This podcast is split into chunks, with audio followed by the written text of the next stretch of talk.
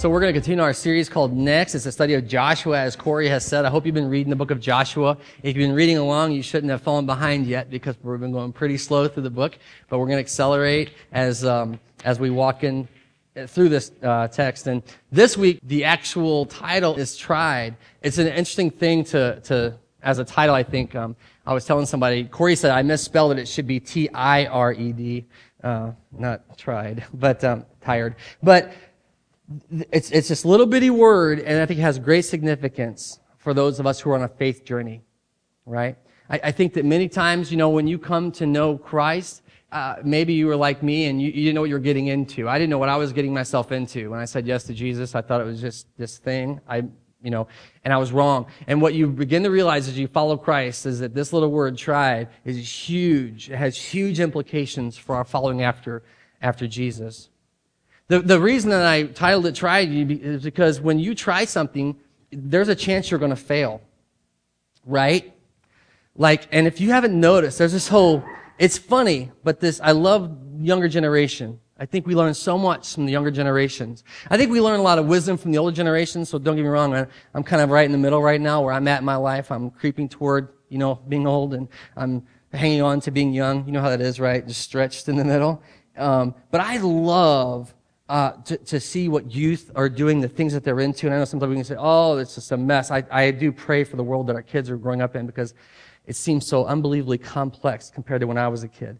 And I know I sound like an old man when I said that, but it's true.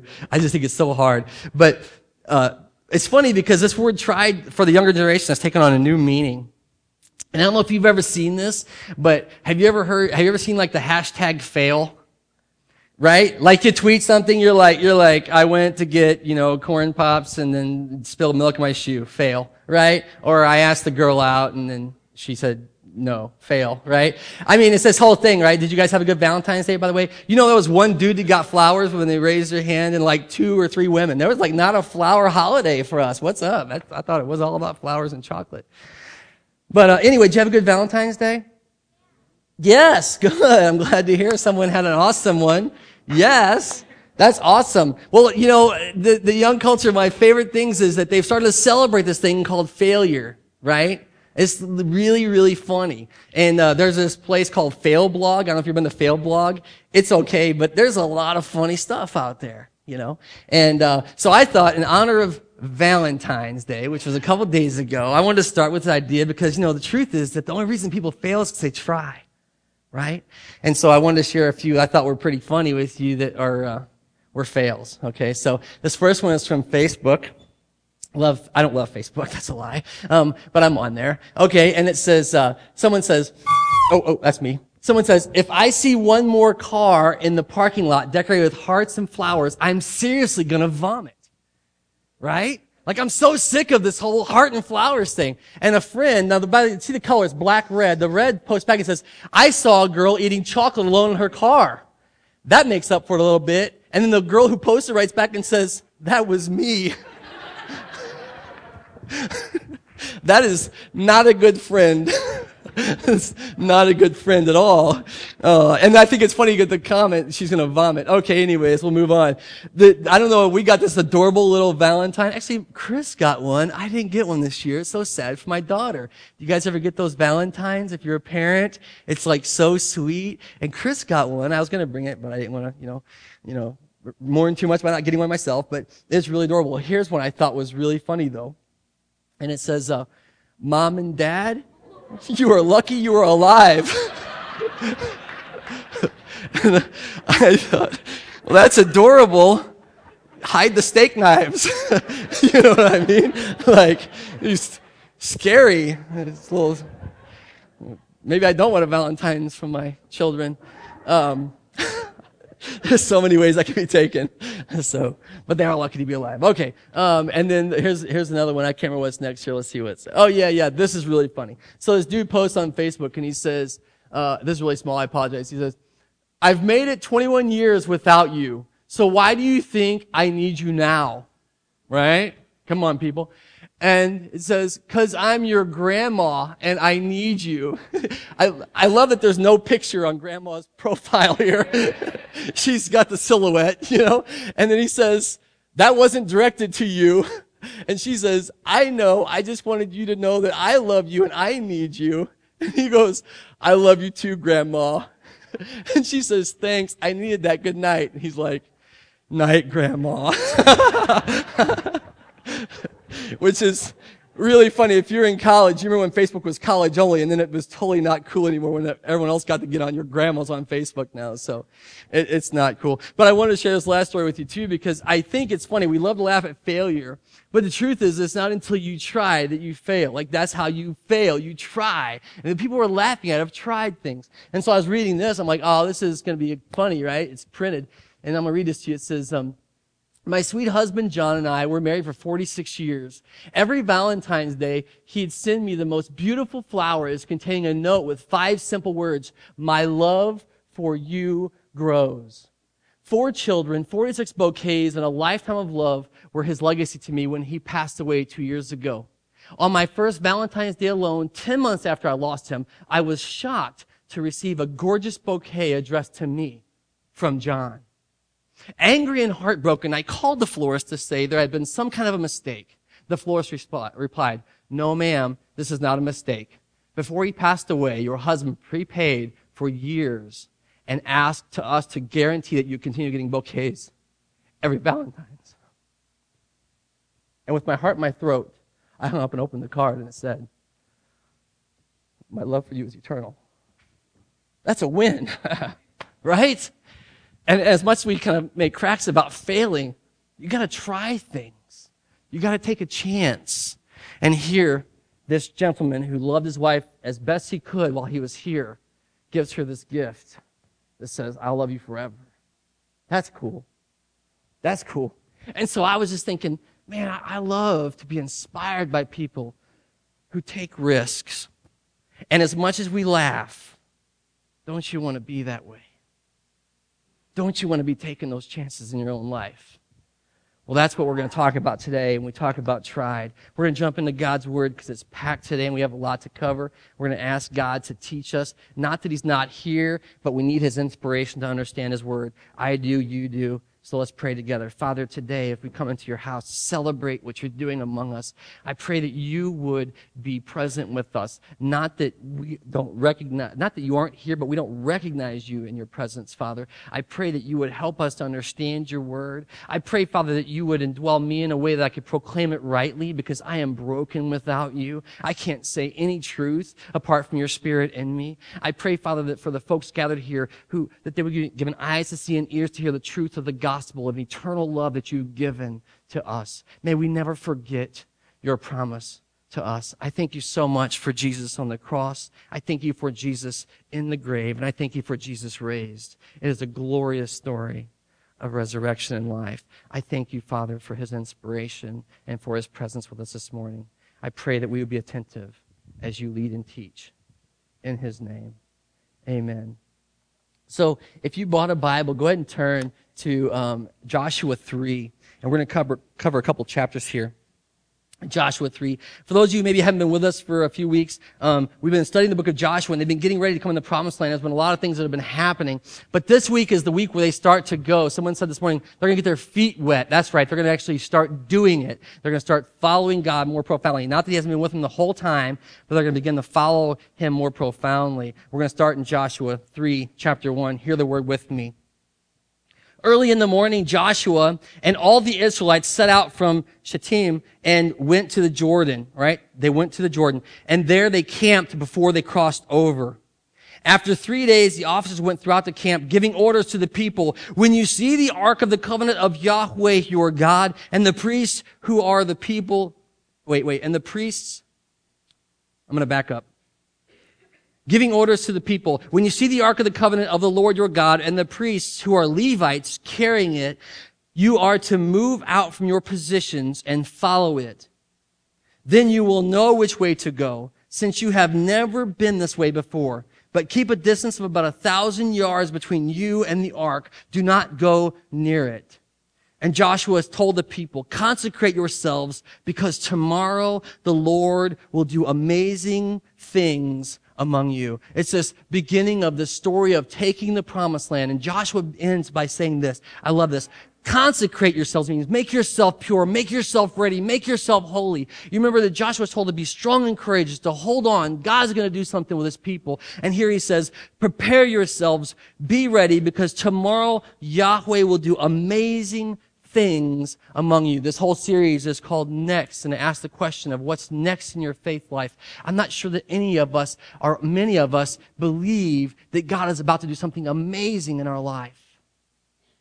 It would have been so easy for them to get to the edge of the Jordan and think that, that we're never going to get across. You're going to hear today how it could have been easy for them to believe that there's no way they would take Jericho, even in spite of the report from the spies.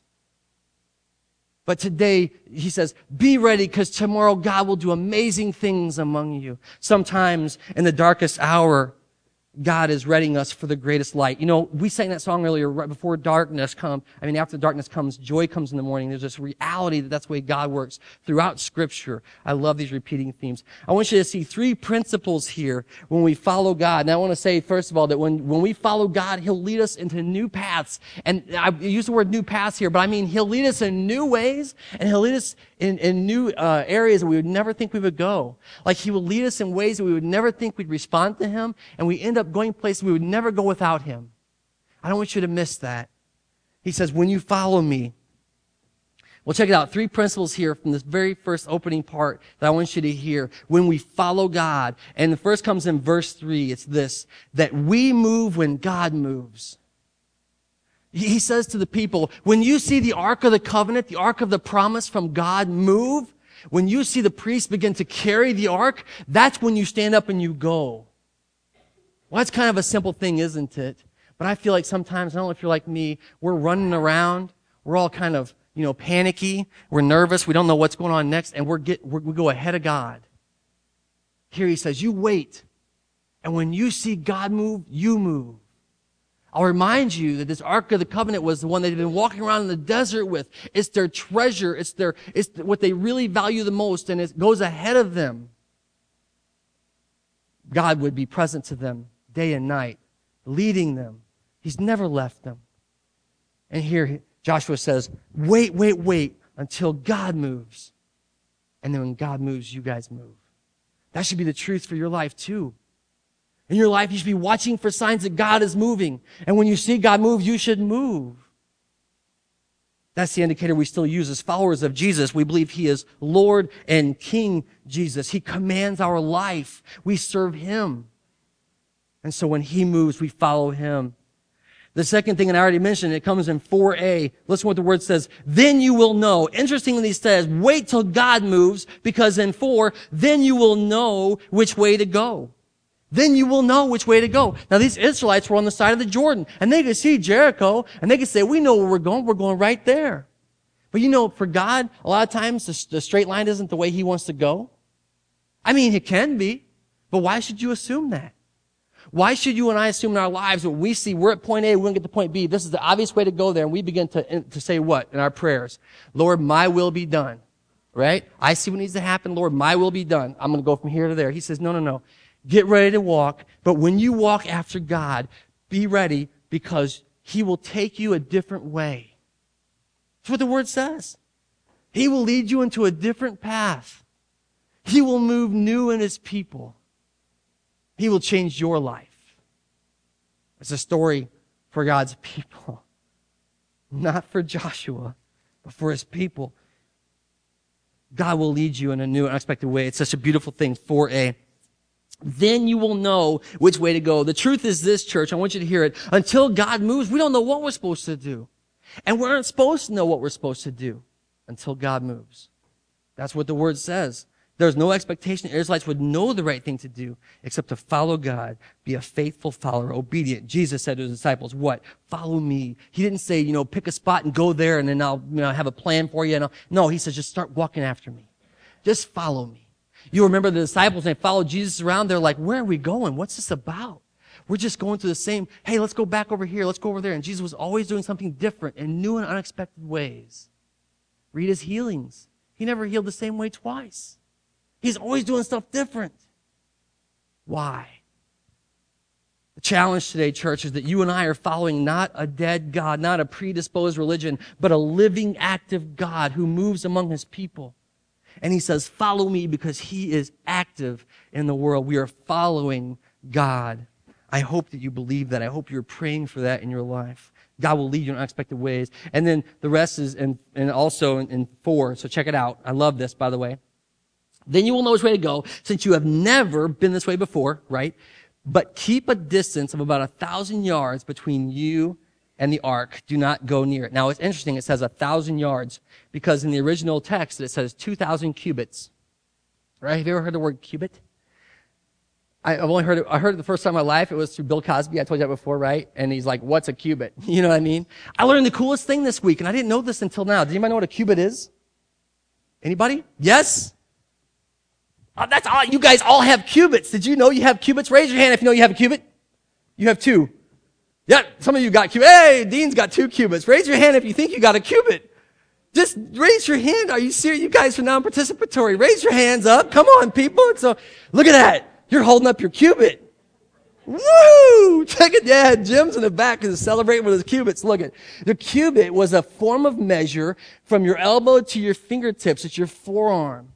This is trippy. I'm telling you, because I thought, well, that's a random thing, right? Like Micah's cubit's pretty small. you know what I mean? It's like little cubit, you know, uh, 2,000 cubits. He's closer to God than I am, you know, and, but this is what's wild. The, the scholar said it's about 18 inches. And I'm like, huh, weird. I got a, I got a yardstick out. It's 18 inches. Like, it's crazy. Okay, who cares, right? It's a cubit. You learned something today. Isn't that awesome? Check it out. So I, I want to tell you that because I want to tell you this. He said, stay 2,000 cubits away from God. What's that about? What, what's the, I, I know we can do the whole like Indiana Jones, you know, like don't go near you'll turn the stone or, you know. 2,000, I, can you imagine if you held your cubit next to your body like this and you multiplied it out 2,000 times? That's your following distance to the Lord. That's what he said. You know, I think that sometimes we have to leave room in our life for God to lead. I think sometimes that we're so unsatisfied with his leading that we want to rush up on him. You know what I mean? I think of the disciples in the boat when they're having the storm and the waves are blowing. They grab Jesus by his, his shirt and they shake him and they say, wake up, we're going to die. They had no confidence in his ability to lead them. Often we want to run up and get right in God's face and be like, what are you doing? The truth is what the word says here is they begin to follow God into the promised land, the holy land where he is leading them. You got to leave some room for God to lead. You ever followed somebody really closely behind them?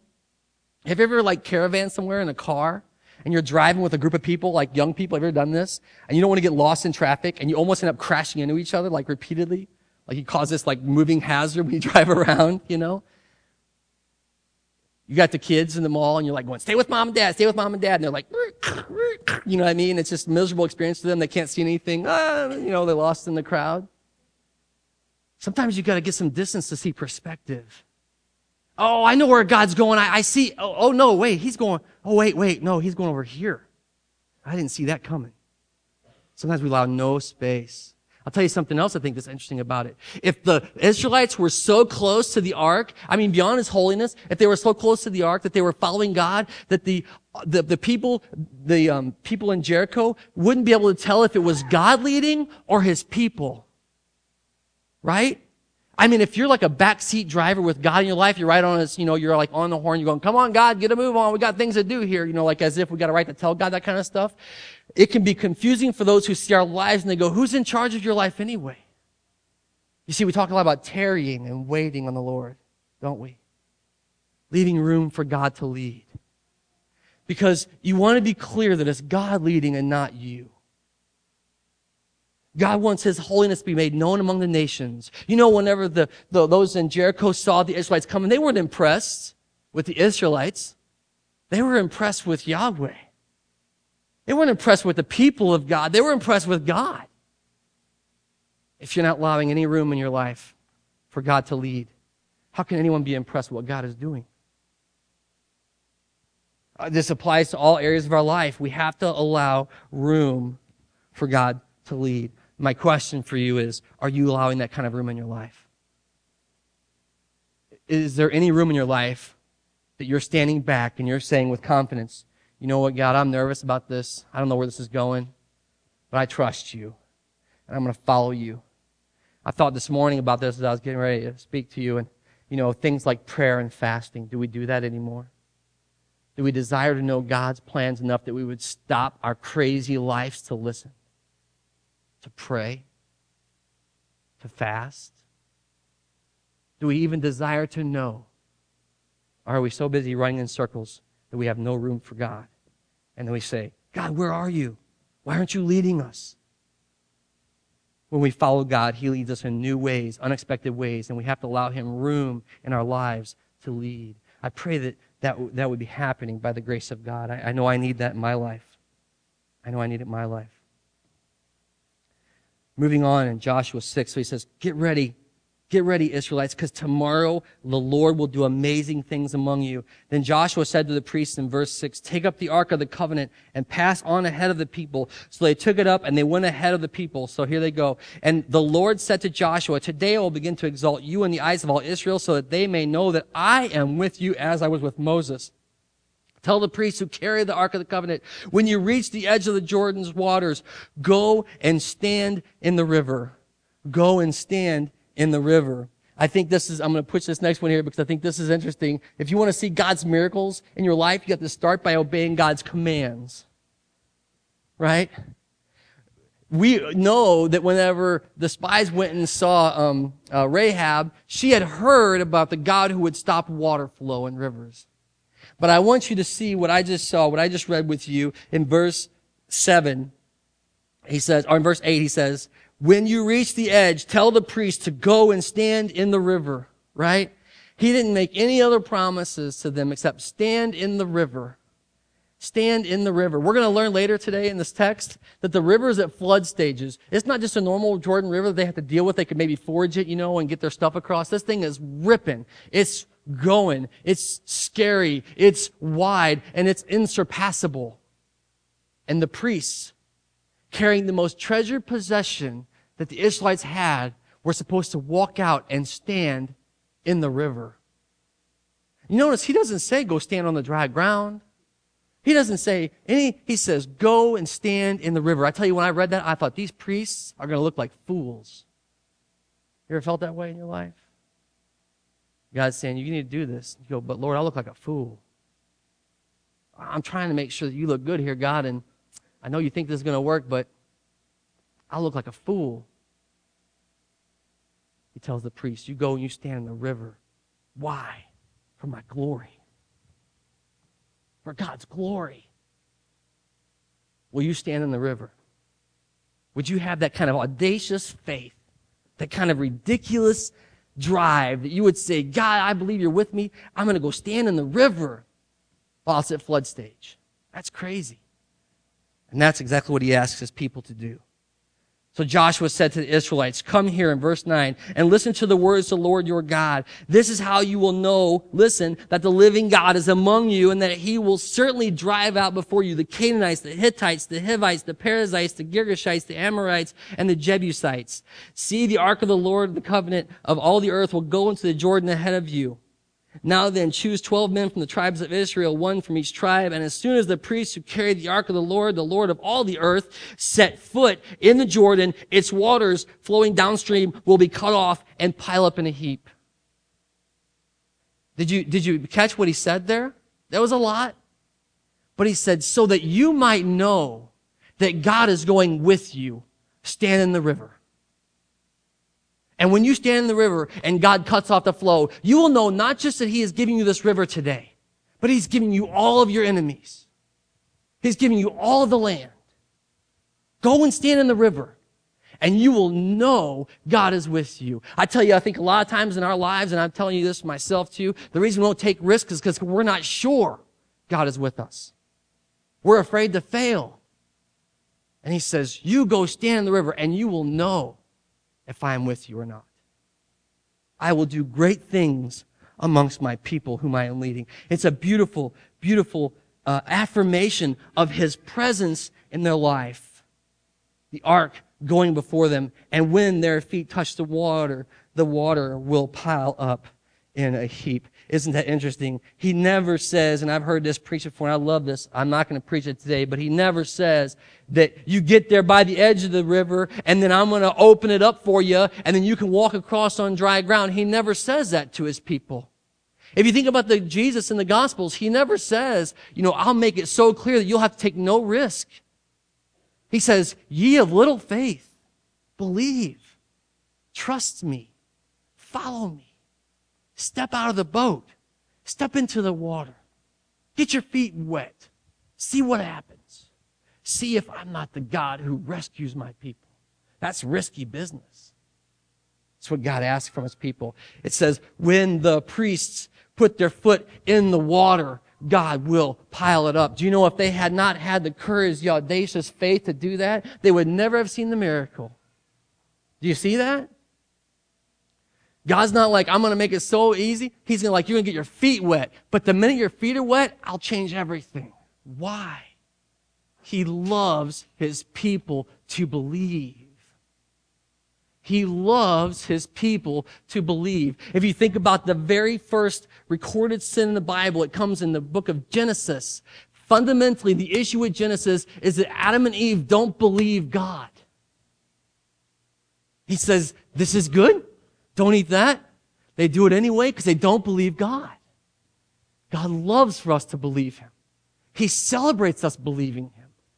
It honors Himself when we believe Him. And therefore, God asks us, put your feet in the water. You know? Maybe you're living your life on the side of the river like that. Maybe you're scared. You go in. Maybe you're thinking, I know in my heart this ought to work, but in my head, it ain't going to work. This river is roaring. This is going to be, and we'll even spiritualize it. Lord, this is going to look bad for you. Well, this is going to be bad for you, God. Don't, don't, don't, don't do this. Then you will know that the living God is with you, what the word says in verse 10. You will know that the living God is among you when you put your feet in the river. Some of us today need to get our feet in the river. Right? Some of you are standing on the edge and God's been telling you, go, do it, go, do it. And you're like, just can't do it. Today might be your day to put your feet in the river. Verse 14. So when the people broke camp to cross the Jordan, the priests carrying the Ark of the Covenant went ahead of them. Now the Jordan was at flood stage. See, I told you that was coming all during the harvest. Yet as soon as the priests who carried the Ark reached the Jordan, and as soon as their feet touched the edge of the water, the water from upstream stopped flowing. It piled up in a heap a great distance away. It piled up in a town called Adam in this, in the vicinity of Zareneth. Zareneth something like that, right? While the water flowing down to the Sea of Arabah, the salt sea, was completely cut off. So the people crossed over opposite Jericho. The priests who carried the Ark of the Covenant of the Lord stood firmly on dry ground in the middle of the Jordan while all Israel passed by until the whole nation completed the crossing on dry land. Right? What a beautiful story of God's deliverance so that you might know that God goes before you, so that you might know that He's handed you all of your enemies. Walk across this with me. Believe with me. Get your feet wet and trust me. And that's what happens. It says they stood there in the middle of the Jordan at flood stage. Not only did the water stop right next to them, it stopped way up there at this town called Adam. It stopped and the water just kind of trickled out and the Israelites walked across. That's a lot of people. A lot of people make their path across this, delivered by the holy God of all creation, the living God. The truth is that God can do more, more, listen to me, than you and I can ever imagine. I want to confess something to you this morning. I have dreams. I have dreams of things that would happen. I have dreams of possibilities. I have dreams of great passion. But I have convicted as I read the Word of God that He will do more than we can possibly dream. I'm not saying grandeur and status for us. I'm saying glory for His name. He will do things for His name's sake that will blow our minds and we'll just stand in awe of Him. The Israelites hope to be delivered. They hoped that somehow the priest going ahead would make a way. And yet God did more than they could imagine. He backed on all, all the way to there. The whole riverbed's dry, and they walk across the river together. They're delivered into the promised land. The truth is that all of this came to pass because they believed God. they believed God. They could have been stuck there by the river saying, This ain't ever going to work. I think we heard wrong. But they didn't. They believed God.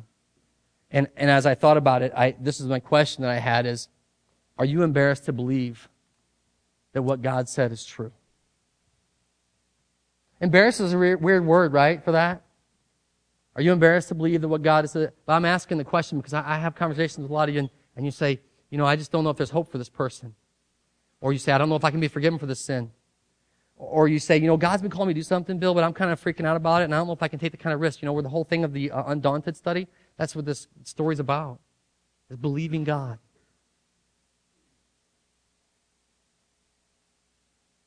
Truth is that it could have been quite a catastrophe for those priests. They had a lot to lose. They were the Levites, the people who were allowed to touch the ark, right? Carry the ark. And they had a lot of status. They had a lot of risk but they bet it all on God. Could have been an embarrassing situation for them. Maybe um, you're with your friends. You know, I said to you earlier today, as a church, Eh, you know, it's so funny the word Christian has become so watered down. I'm not even sure what Christian means anymore. It's supposed to be little Christs, little anointed ones, little people who are after Jesus, little people who look like Jesus, who believe in the gospel of Jesus Christ. I'm not sure that always applies anymore. Maybe when you're around your friends, maybe you're embarrassed to say, Jesus is the only way. Maybe you get around, you get that voice in your head going, man, there's got to be some other way. There's got to be something else. Think you know better than God? Truth is that we hang our hat on Jesus Christ. He is the beginning, the end, the Alpha, the Omega, everything. The promise is fulfilled. All of our belief, all of our testimony clings, relies on the cross. And some of you, maybe that's embarrassing. I say that God has called us not to a life of embarrassment, but a life of bold faith. And I'm praying with you that we would live such a life while we're here. Would you have the courage to believe what God said? Or do you have the courage to believe what God says about you now? The last we're going to wrap up with is in chapter 4.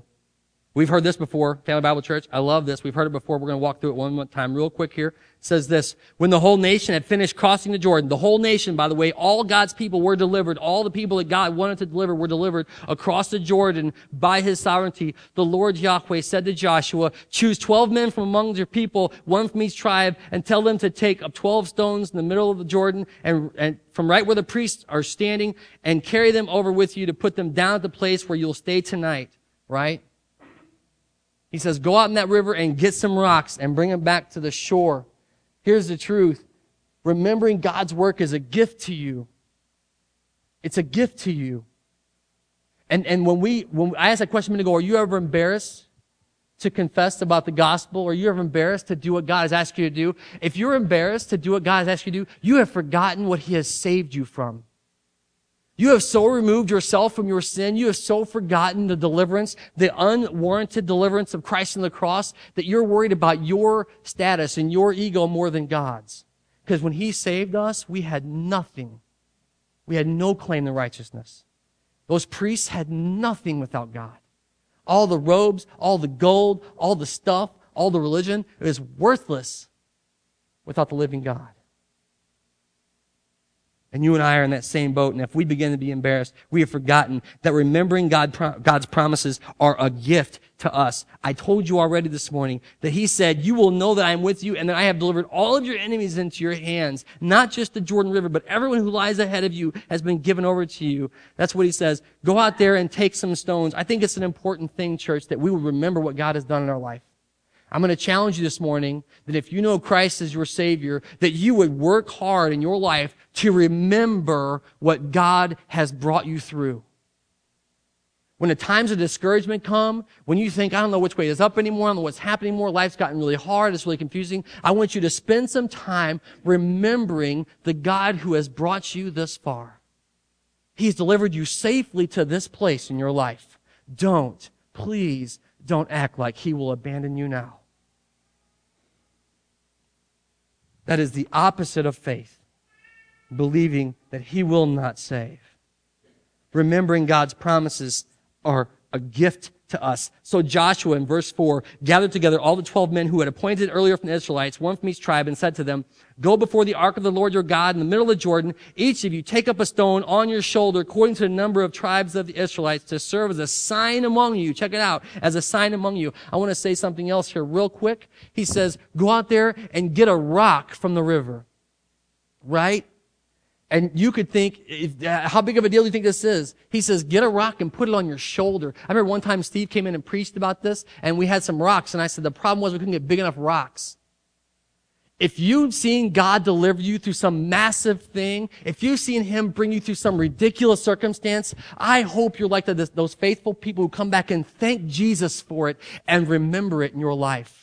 I can imagine the Israelites when they're out in that river, they're looking around, those priests are standing, and there's probably some great big rocks and some little bitty rocks, and I can imagine some of those guys, I can tell you, if God just delivered me through the Jordan River, I'd be trying to pick up a rock that's gonna like blow out everything. You know what I mean?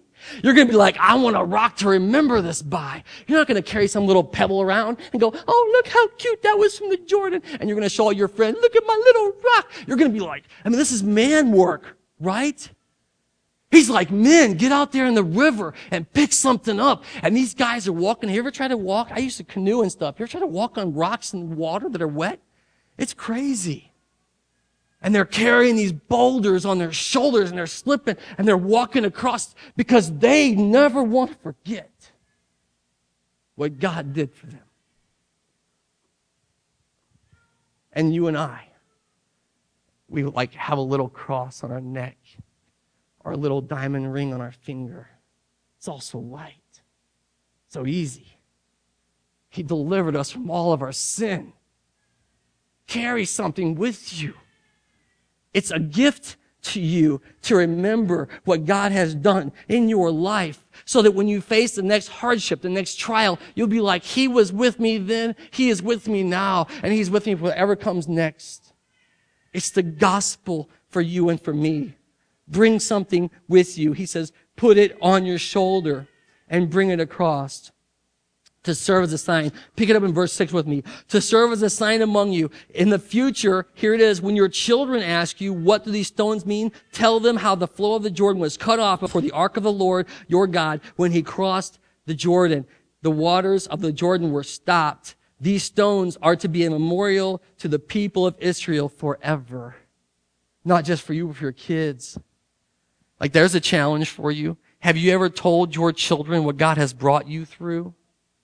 Have you ever told your children the ways that God has delivered you in your life? You know, a lot of times we mourn, we lament the, the next generation. They're so lost. I don't know what they're going to do. Have you ever shared the truth of the God who saved you when you were a sinner? Like, who saves you in spite of your sin? Many of us look at our kids and go, just go to church because it's the right thing. Be nice comb your hair down. Do we say, man, I was dirty? Do you have the audacity to say your teenagers when they say like, you know, when you're like giving them the riot act, you know, like, you know, yada, yada, yada, you know, you're talking to your kids. Do you ever remember, recognize yourself and go, oh, dude, I was just like you. And then Jesus showed up. I was just like you. And then this book began to reveal truth from my life. I remember what it was like to be there. Thank God I was delivered. You can be too. What do these stones mean, Dad? Son, these stones are from that river because God brought us through that. Not only that, but He gave us all of our enemies.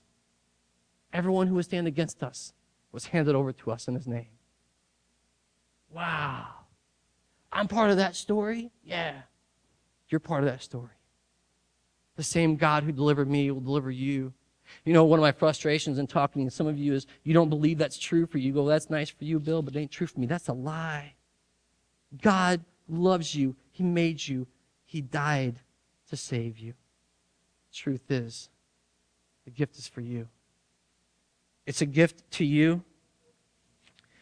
I'm going to skip down. So here, here's what happens. They kind of, they, they, they do it. They get the stones, they bring them up And, and they, uh, I'm gonna, I'm gonna read through here start in verse 10. Now the priests who carried the ark remained standing in the middle of Jordan until everything the Lord had commanded Joshua was done by the people, just as Moses had directed Joshua to do, right? The people hurried over and as soon as all of them had crossed the ark of the Lord, the priests came to the other side, the people watched, and the men of Reuben, here it is, Gad, half tribe of Manasseh, uh, crossed over armed in front of the Israelites. Those are the guys who were on the other side. They, they could settle there. They went ahead as Moses had directed them to do. About 40,000 armed and ready for battle crossed over before the Lord in the plains of Jericho. It means they went across in his face. He saw his people go through that river. He knows what's happening in your life. The day of the Lord exalted Joshua in the sight of all Israel and they revered him as all the days of his life, just as they revered Moses. Then the Lord said to Joshua, command the priests carrying the ark of the testimony to come up out of the Jordan.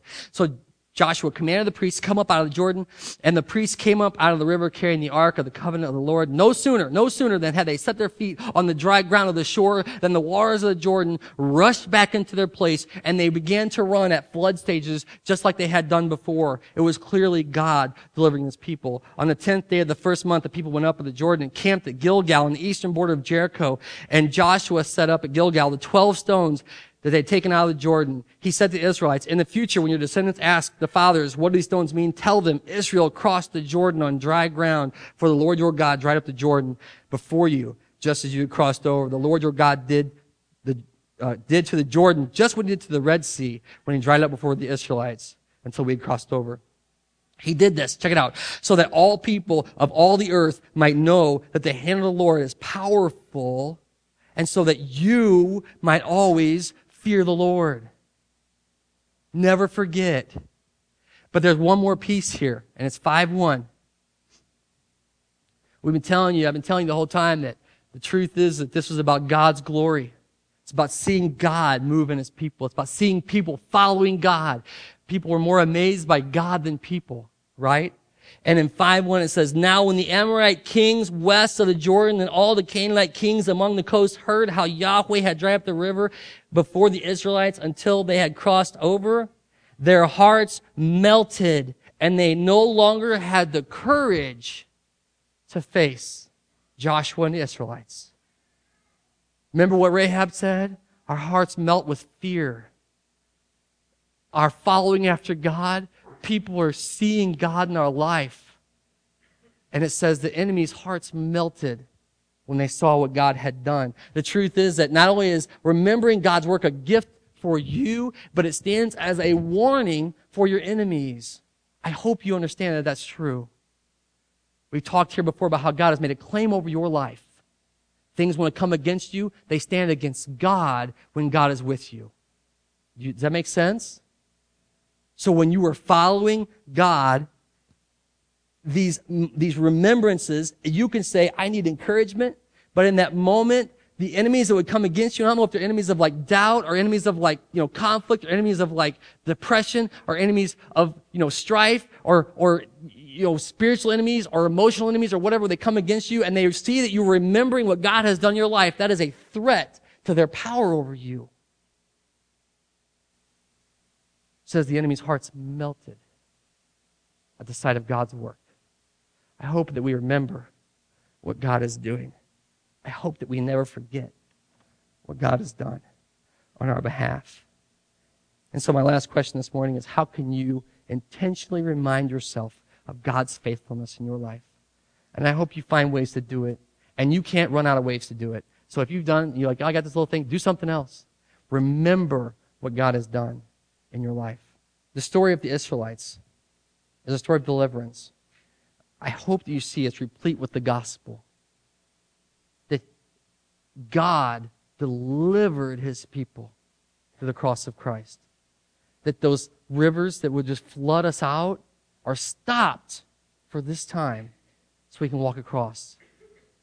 So that the enemies who are before us can be laid down before we ever show up for the fight. We're going to hear that story in Joshua coming. But it's the story of our life in Christ. It's not some old book. It's the living God. I'm going to ask you to pray with me. But if you don't know the work of Christ, you can know it today. And we're going to have a time, I'm going to tell you right now as we enter into prayer, we're going to have a time of communion and reflection right after this.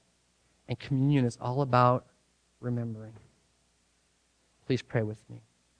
Father, this morning, as we've come into your house to hear your word, I thank you so much for your witness to us. I thank you not just that we have the story of Joshua, but that your Holy Spirit had it recorded that we could learn from it, that we could remember the promises long before Christ of your deliverance, these foreshadowings of the cross. I pray, Father, that, that our knowledge of you might become more each day. And I pray, Father God, that I just thank you that the truth is that you delivered your people in the same way you're delivering us. I pray, Father, today that there are those here today that don't believe the stories for them. I don't want to have to convince them, Father. I don't want to have to talk them into it because that, that's silliness. You convince them, Father, in their heart. You speak to them. Do it in ways that, they, that it's unmistakably you. The, the, the only way they could deny you is if they were choosing to not believe. Father, I, I pray a prayer of your presence with us as we remember Lord, and forgive us for those times that we've forgotten the great work you've done in our life. Forgive us, Father, when we think you're too small, or we're too big, or you can't lead, or we know better than you do where we're heading. Father, I pray that as men and women who are after your Son, who are following Jesus, that you would give us um, a recognition of your presence. Many of us are standing by the side waiting right now to see what's happening in that river. I pray you would lead us across. I pray you would give us the courage, the boldness to get our feet wet. Do the work in your people, Father, for your glory, and we'll just celebrate you. We'll just stand on the other side and just have a party because of what you've done. You are so good, and we give you thanks and praise for this chance to learn from your word. In Jesus' name, amen.